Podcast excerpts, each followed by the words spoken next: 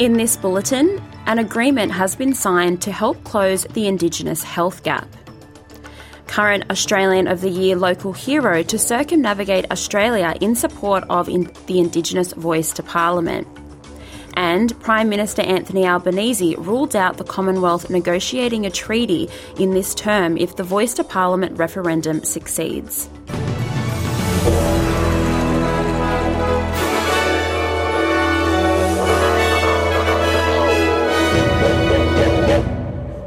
Prime Minister Anthony Albanese has ruled out the Commonwealth negotiating a treaty in this term of Parliament if the Indigenous Voice to Parliament referendum succeeds.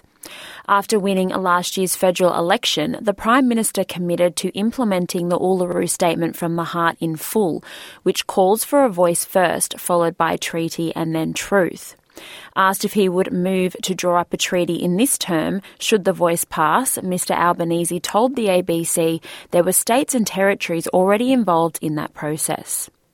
A treaty is uh, currently uh, being negotiated in uh, Queensland uh, with legislation that was passed by the LNP and the Labor Party, by the way, with bipartisan support uh, from Peter Dutton's LNP. Uh, in Victoria, and in the Northern Territory. So those processes uh, are, are occurring. It's like saying, do you do you support the sun coming up? It's occurring. The Australian Indigenous Doctors Association and Australian Medical Association have signed an agreement designed to help close the Indigenous health gap. The Memorandum of Understanding between the doctors' groups will address racism and discrimination by ensuring cultural safety for Aboriginal and Torres Strait Islander staff and patients. The two groups will also work to create new career opportunities for Aboriginal and Torres Strait Islander doctors by promoting their success, growth, and excellence. First Nations people currently only make up 0.3% of the doctor workforce in Australia. The current Australian of the Year local hero, Amar Singh, will circumnavigate Australia in an effort to urge those from diverse ethnic, religious, and cultural backgrounds to support an Indigenous voice to Parliament. Mr. Singh, the Turbans for Australia founder, will spend two months completing the journey. He says the voice is too big of an opportunity to miss out on, and he wants all Australians, regardless of their backgrounds, to get on board. Mr. Singh will be joined for the first leg of the journey by Sydney's first Indigenous councillor, Yvonne Weldon, who will act as co driver. His journey can be followed and supported online, with those looking to host or connect with Mr. Singh urged to make contact. The New South Wales Greens Party and the Nature Conservation Council of New South Wales are calling on the Minns government to immediately stop the industrial logging of koala habitats on the mid north coast of the state. Earlier this year, the state government committed $80 million to establishing what it calls the Great Koala National Park to help protect the local endangered koala population.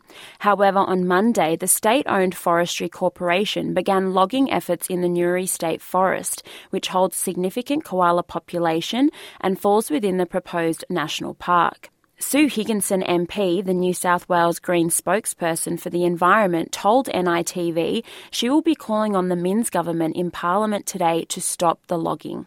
What we need to see right now is the government to take responsibility, show leadership, and stop logging this precious public native forest and all of the forests that make up the Great Koala National Park.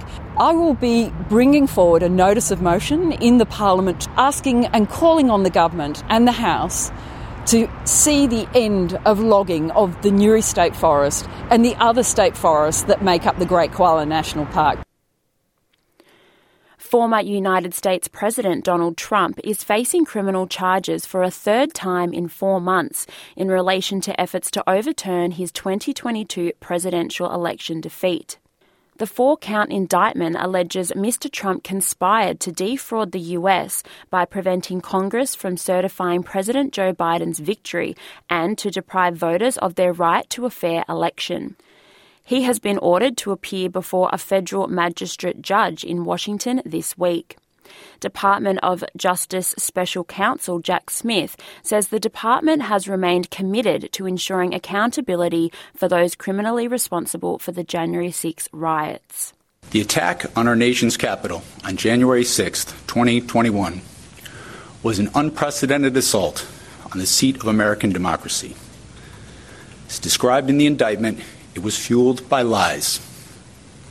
Lies by the defendant targeted at obstructing a bedrock function of the U.S. government, the nation's process of collecting, counting, and certifying the results of the presidential election. The Trump campaign says he has always followed the law, and it has characterized the indictment as a political persecution reminiscent of Nazi Germany. Housing Minister Julie Collins has reintroduced the $10 billion Housing Australia Future Fund to the lower house of Parliament. The government's centrepiece housing policy to deliver 30,000 social and affordable housing in five years was stalled and blocked by the Greens and Coalition in the Senate for months. The Coalition has said it will not support the bill, while the Greens are still open to negotiations and are asking for a rent freeze or rent increase cap. If the bill is blocked a second time, it will provide the government with a double dissolution trigger to send voters to the polls early. Ms. Collins says the most vulnerable Australians need these homes to be built. Vulnerable Australians need the thousands of homes that the Housing Australia Future Fund will deliver. That is why today I am reintroducing the Housing Australia Future Fund Bill 2023 and related bills into the House of Representatives. When I stood in this place many months ago to first introduce these bills, I said the Housing Australia Future Fund will be the start of an enduring promise from the Australian Government that more Australians will have a safe, affordable place to call home. A new report has revealed migrant workers would be better protected from underpayment, exploitation, and unsafe conditions under a legislation being put forward by unions, lawyers, and human rights groups. The harrowing experiences of several workers have been revealed in the report released by Immigration Minister Andrew Giles. Mr. Giles has previously committed to introducing laws to penalise employers preying on vulnerable migrant workers. Unions, lawyers, and migrant groups are calling for the introduction of an exploited worker guarantee, allowing employees to report bosses for unfair actions without fear of retaliation. A special commission of inquiry investigating unsolved suspected hate crime deaths of LGBTIQ people in New South Wales has been extended. The state government has announced the inquiry will have extra time to deliver its report, which will now be due on August 30. The extension was required given the volume of work being undertaken by the inquiry after receiving and reviewing over 120,000 documents. Victoria's workplace safety watchdog has revealed it terminated 37 fraudulent claims during the 2022 23 financial year. WorkSafe says the claims had a combined projected lifetime cost to the workers' compensation scheme of over $20 million. WorkSafe Insurance Executive Director Roger Arnold says he's proud of the work being done by WorkSafe in identifying and persecuting those rorting the system. The vast majority of injured workers absolutely do the right thing, but there's always a shifty few who think they'll get away with breaking the law. Advances in technology are making it easy to identify fraudsters. However, one of the best sources of information are people who are disgusted with illegal behaviour. Often it's a friend, a family member, or a colleague who provides us with information. A new report on foreign interference claims social media apps TikTok and WeChat could become the biggest threat to Australia's national security. The apps are owned by Chinese conglomerates ByteDance and Tencent, which could make them difficult to regulate.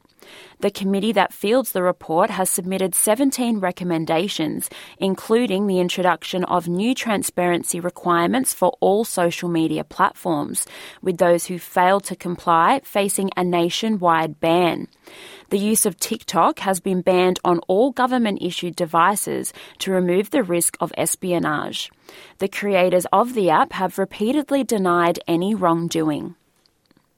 And in netball, England has cruised to an 89 28 victory over Fiji to qualify for the semi finals of the Netball World Cup, with one Group F game remaining. The Vitality Roses will go into their final group game versus Australia safely in the last four, although the result against one of the tournament favourites will determine who they will face out of New Zealand, Jamaica, or South Africa. England head coach Jess Thirlby has praised her squad.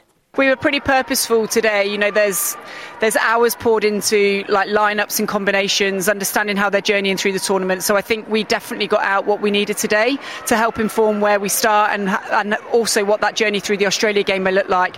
The fact that we're playing all 12 tells you how confident I am in everyone's ability to come on and impact. And I thought you saw again the likes of Liv Tchine coming on. She's grown in confidence every game here, and there there lies the value of trusting in your whole 12.